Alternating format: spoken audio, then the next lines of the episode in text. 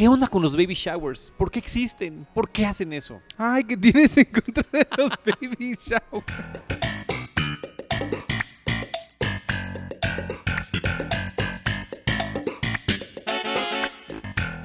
Ese no me lo esperaba. Bienvenidos a Seinfeld, un episodio a la vez. Yo soy Iván Morales, Yo soy Charlie del Río. quien odia los baby showers No por alguna gusta- razón. No me gustan los baby showers, me parece algo tan incómodo. Y este es el... ¿sabes qué? Como hombre que te excluyan, ya.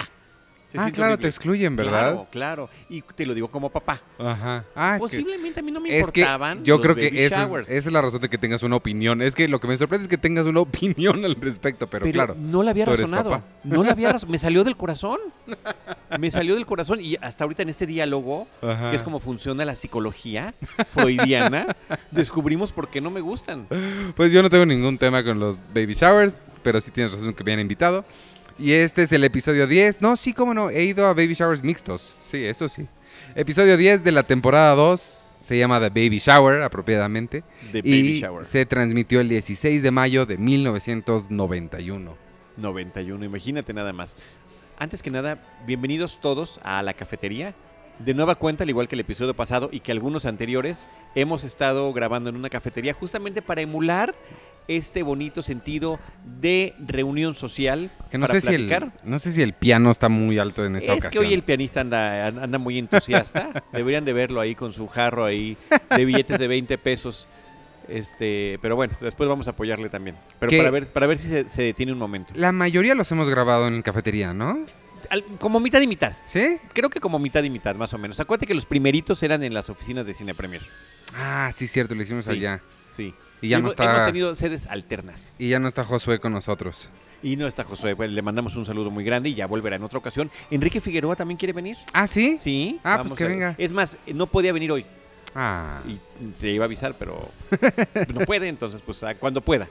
Este, pueda. este episodio, lo, lo primero que quiero mencionar es porque en el monólogo de, de Jerry, que ahorita cuentas de qué va todo el episodio, pero no quiero dejar de mencionar el zapping, porque fue mi nota principal, porque esa es una cosa que ya no se hace mucho. Ya no existe.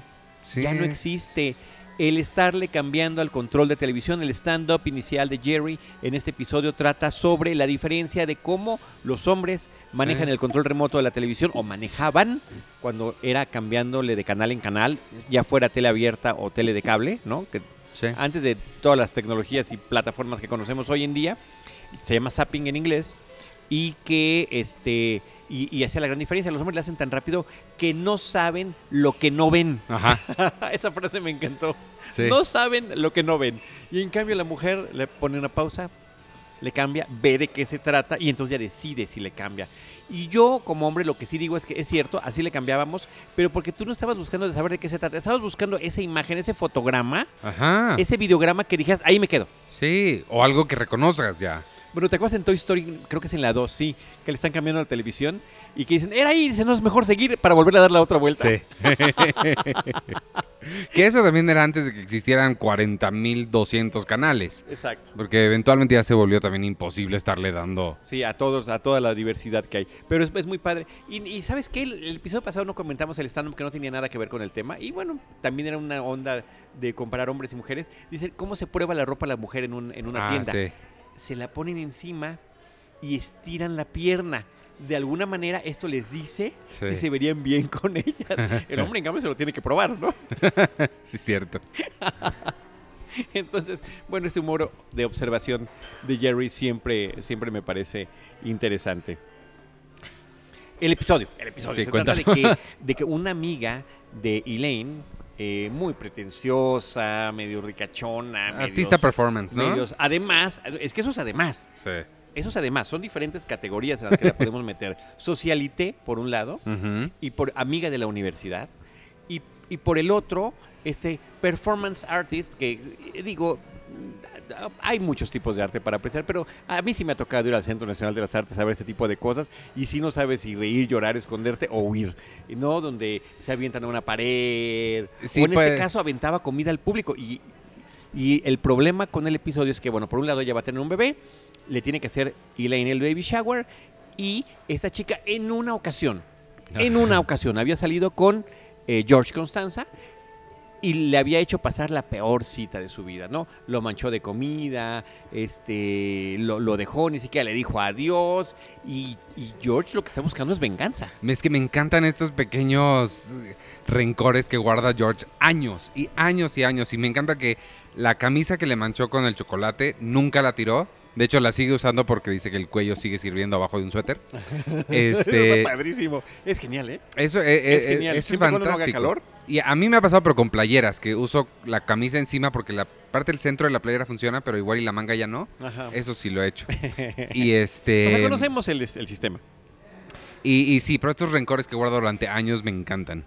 Y la otra cosa curiosa es que justamente por el estatus social que tiene esta mujer, Elaine se declara incompetente ante ella. Dice, es que lo que me diga lo hago. De alguna forma estoy buscando su constante aprobación. Ajá. Y la otra, así Elaine es grosera, prepotente, eh, discriminadora, o sea, una, una fichita de persona, Sí. ¿no? Eh, entonces el, el debate está entre cómo, cómo organizar su baby shower. No lo puede hacer Elaine, dice en su departamento, porque la roomie tiene alguna enfermedad y no puede salir.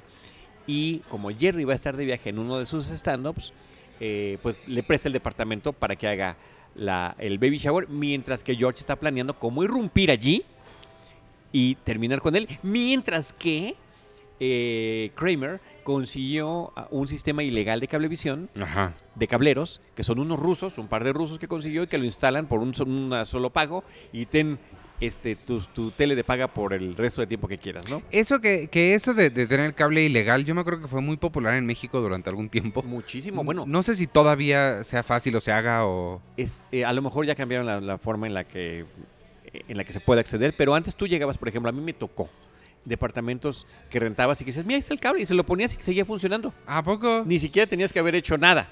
Más que lo dejaron ahí suelto lo, y funcionaba. Oh, wow. Sí, me, me tocó, me tocó, Eso, me tocó ver eso. No a mí, pero yo estuve allí cuando sucedió. Huh. Soy testigo presencial. Me gustan mucho esos... eh, no cómplice, esto no significa que estoy admitiendo ningún tipo de complicidad. Me gustó mucho la, la- hablando de los rusos estos, la, la, el secue- a Jerry le da mucho miedo que alguien lo vaya a descubrir por estarse Me robando cosas. identifico plenamente Sí, con este nerviosismo. sí, total. Yo soy de los que aunque no deba nada, si llega un retén de policía, digo, me pongo a sudar como si estuviera cruzando Ay. entre Alemania oriental y occidental en plena Guerra Fría. Sí, bueno, ese es también, eh, digo, también ti- tiene que ver con la situación que se vive en México. Mm, Pero- No, pero siempre me, o sea, o, o cualquier cosa que van a revisar a alguien y dice, yo soy inocente, pero, pero Ay, sí. me siento culpable. Sí, y, y- y me gustó mucho porque, bueno, me, me recordó las veces en las que en alguna temporada viví en, en Filadelfia y allá nos dieron muchísima la advertencia de que no bajáramos, no se nos ocurriera bajar nada de torrent ni nada ilegal porque inmediatamente les llegaba una carta del FBI. Y, y me sentí así porque en el momento en el que en el que Jerry empieza, o sea, accede a esto, se imagina y tiene su sueño en el que llega el FBI, el ruso este era encubierto. y lo que me encanta es la exageración con la que con la que, que el uso de la fuerza exa- sobreexagerado, ¿no? pero hasta ahorita en ningún momento la mala actuación de Jerry se me había hecho tan adorable como ahí.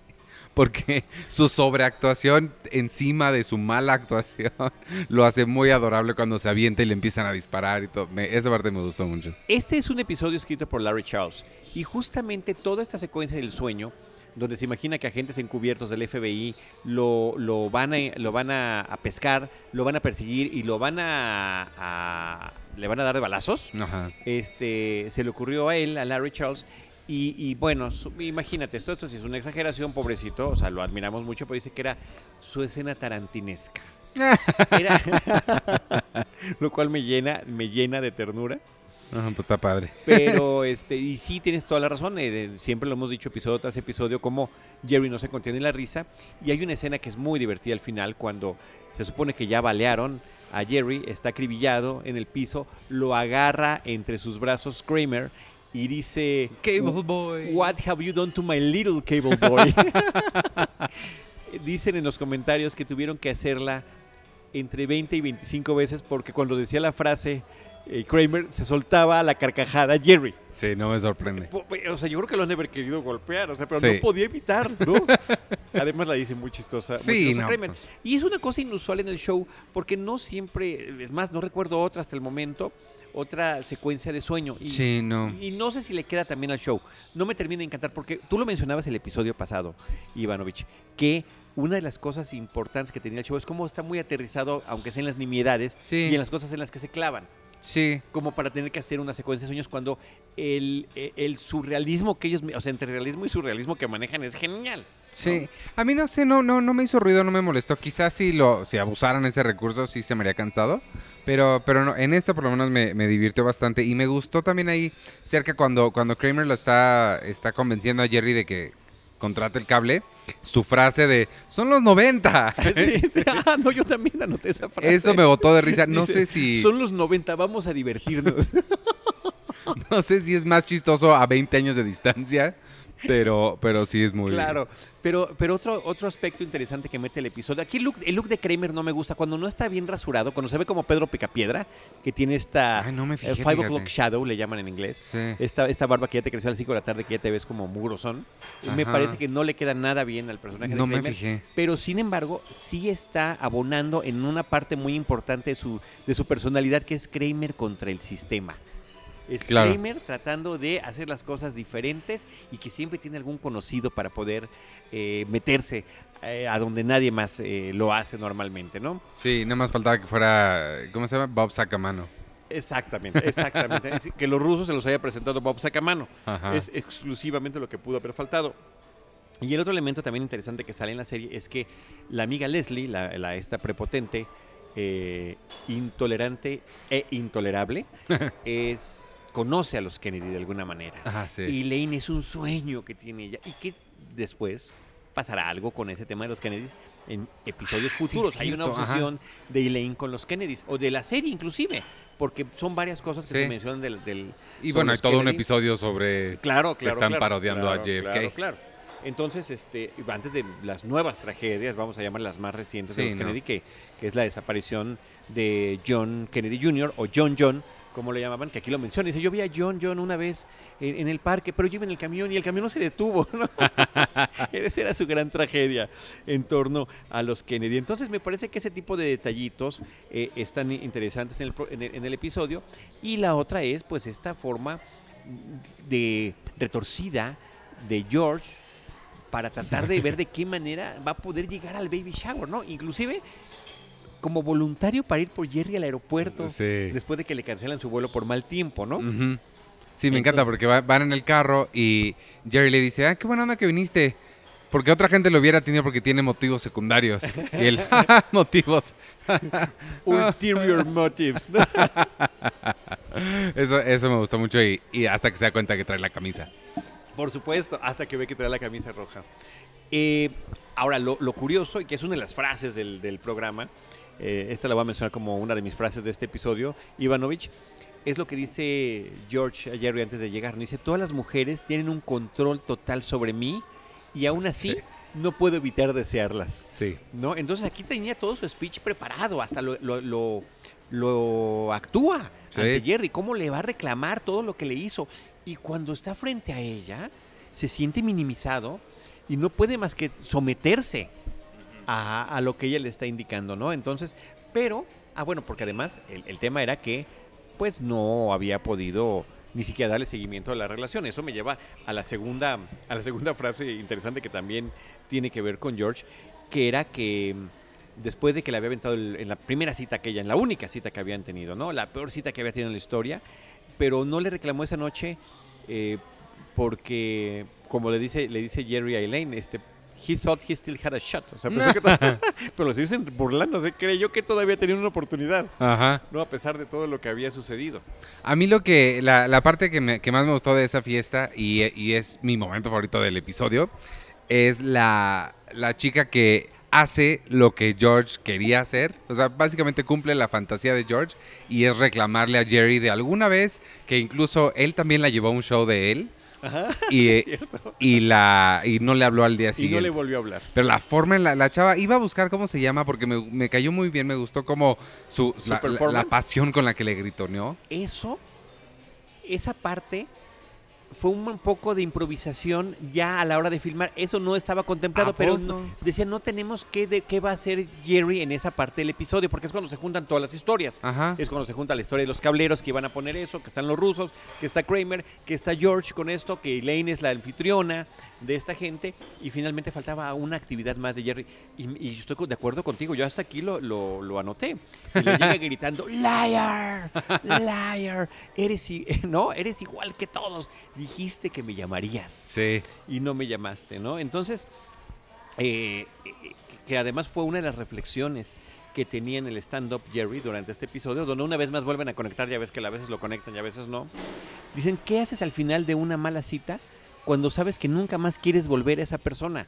¿Qué dices? Lo que quiera que sea que vayas a decir va a ser una mentira. Ujú. Es, cuídate, take care, o nos vemos, sí ya. O sea, ¿qué? qué? Sí. ¿Qué es lo que vas a decir? ¿no? Entonces, justamente ellos están platicando sobre este tema o lo están interpretando a través de este episodio. Eh, me gustó también en, dur- en- durante esta fiesta, digo, los rusos me llamaron mucho la atención, no sé, no sé por qué me como que capturaron mi imaginación. Eh, me gusta mucho cuando Elaine les dice, bueno, pues instal, que lo instalen rápido para que no se tarden, diles que no se tarden o encárgate que no se tarden. Y Kramer se voltea y les dice nada, nada más, quién sabe qué ruidos hace y como si ellos, ah, sí, entendieran perfecto lo que... Y la otra es cuando Jerry no les quiere pagar porque es demasiado caro y de- al final se arrepiente y le rompen su televisión. Y le rompen la televisión. Oye, el dato curioso de ese es que la televisión rota es una calcomanía.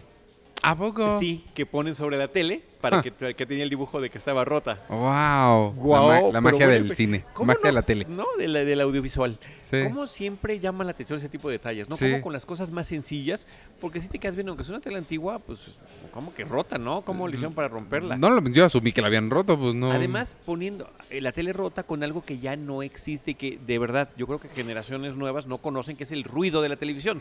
Cuando estás en Ah, un canal, claro. cuando estás en un canal que no tiene señal, el Sí, no pensé que pensé que ibas a decir otra cosa.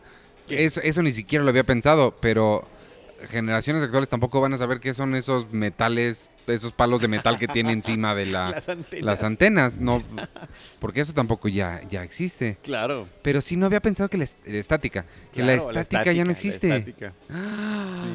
Porque antes hasta le tenías que poner en el 3 para ver la videocasetera. ¡Wow! sí, no lo había pensado. Sí. Órale. Ya te quedaste, te pegaste una reflexión profunda. Otra cosa, un detalle que me dio, que me hizo gracia también es que en el sueño de Jerry cuando llegan los del FBI le dicen Mr. Steinfeld en vez Ah, de sí. Mr. Seinfeld. Soy, soy Seinfeld. Sí, Mr. Steinfeld. Y- Y eso me recuerda que mucha gente a la que a la que le recomiendas la serie o que la ve dicen Seinfeld. Sain- O sea, sí, es un nombre de yo yo que tengo eh, apellidos que no parecieran tan difíciles se confunden. Imagínate con uno que es más o menos complicado ¿Cómo se confunde el tuyo? del río Piña son mis apellidos. Sí. Entonces es Ríos, eh, Rivera, de los Ah. Ríos y Piña, ni te digo, Peña, todo menos Piña. Wow, claro. De la Peña, Peña, Piñeira, o sea, eh, eh, es- no se acaba la creatividad.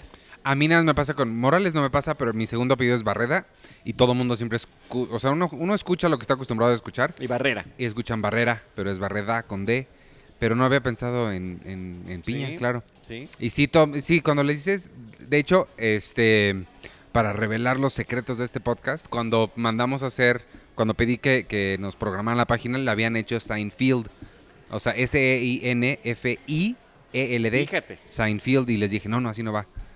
Claro. Sí. Ah, qué feo se de haber visto eso. Sí, pues es que como Se que... horrible. Pero a mí la, la que más me extraña es la gente que lo ve y que dice Seinfeld. ¿Qué no escuchan que dice I'm Jerry Seinfeld? O sea, A gente que lo escucha y lo... que ah, lo ve, que lo ve y lo dice mal. Ah, eso no me ha pasado, pero a mí sí me te, ha pasado. te creo Tengo- absolutamente. Tengo, tengo varios, varios así. Entonces, bueno, el episodio era un poco para criticar el tema de los baby showers. Era a los performance artists, a los, ¿cómo le llamas aquí? ¿Performanceros? ¿Performanceros? ¿Ese es el nombre? Sí, Fíjate, ¿sabes cuáles son los mejores performanceros que he visto yo en esta ciudad? En los semáforos. claro. Eh, en una rueda, con diferentes cosas.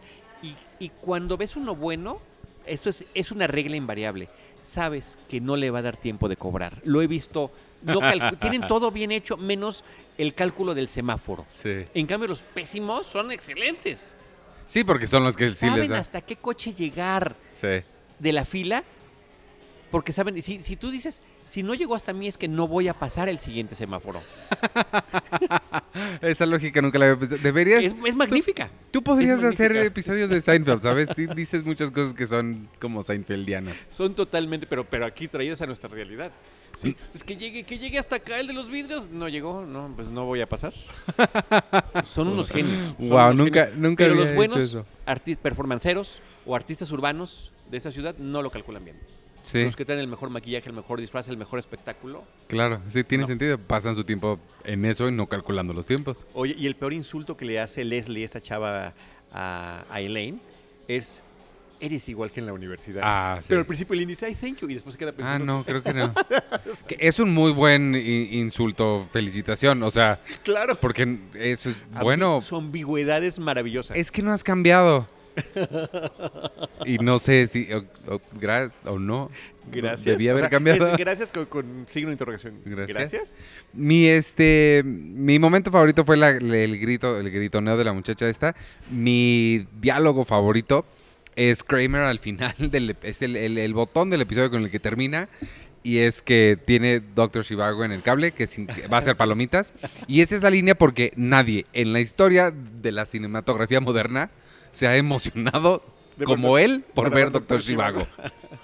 Al menos de las, de las generaciones más recientes. Al menos de las generaciones Menos. más recientes. O sea, sí te, te, te- te puede dar gusto verla porque está Sí. padre y todo, pero una emoción como si fuera a ver la última de Star Wars. No, pero es- esa- bueno, más bien lo que significaba era ver ese tipo de películas de calidad hace 30 años, hace casi 30 años, En la tu, tele. po- en tu casa, Claro. en la comodidad de tu casa, ¿no? Películas que deberían de estar en, en los cines. Mi, mi frase favorita es esa que te dije hace ratito, donde él dice, nada, y creía que todavía tenía una oportunidad, ¿no? He thought that he still had a shot. Sí. Esa es mi, mi frase favorita. Y también mi momento favorito es el liar. Es que ese gritoneo es. Liar. Voy a averiguar cómo se llama esa muchacha, a ver si sigue trabajando y ver algo sí de está, ella. Sí está su, su crédito por ahí. Sí, pues debe estar. Este. Y, y Jerry al final, de- ah, ah, porque cuando acaba el episodio todos están reflexionando sobre lo que les había pasado, ¿no? Ajá. Y la reflexión de Jerry es buenísima, ¿no? Le dije que la pasé bien y la llamaría, pero ¿quién se toma eso literalmente? Ajá. ¿Quién toma eso literalmente? Lo peor de todo es que además era una chava, digo, si no hubiese enojada, Sí, no. atractiva, ¿no? No, no sé qué le pudo haber hecho mal. Exacto, exacto. Este, ¿te- ¿Tienes algo más o ya nos No, vamos? ya, básicamente es eso. Pues vámonos entonces, gracias por habernos escuchado hoy. Esto fue el episodio 10 de la temporada 2, aquí en Seinfeld, un episodio a la vez. Se llamó The Baby Shower. Y yo soy Iván Morales, acuérdense de seguirme en arroba Iván Morales. Yo soy Charlie del Río. Recuerden eh, seguirme en arroba Charlie del Río y en arroba Cinemanet. Siempre se me olvida decir Cinemanet y Cinepremier. Y arroba Cinepremier. Obviamente Cinepremier. Último comentario.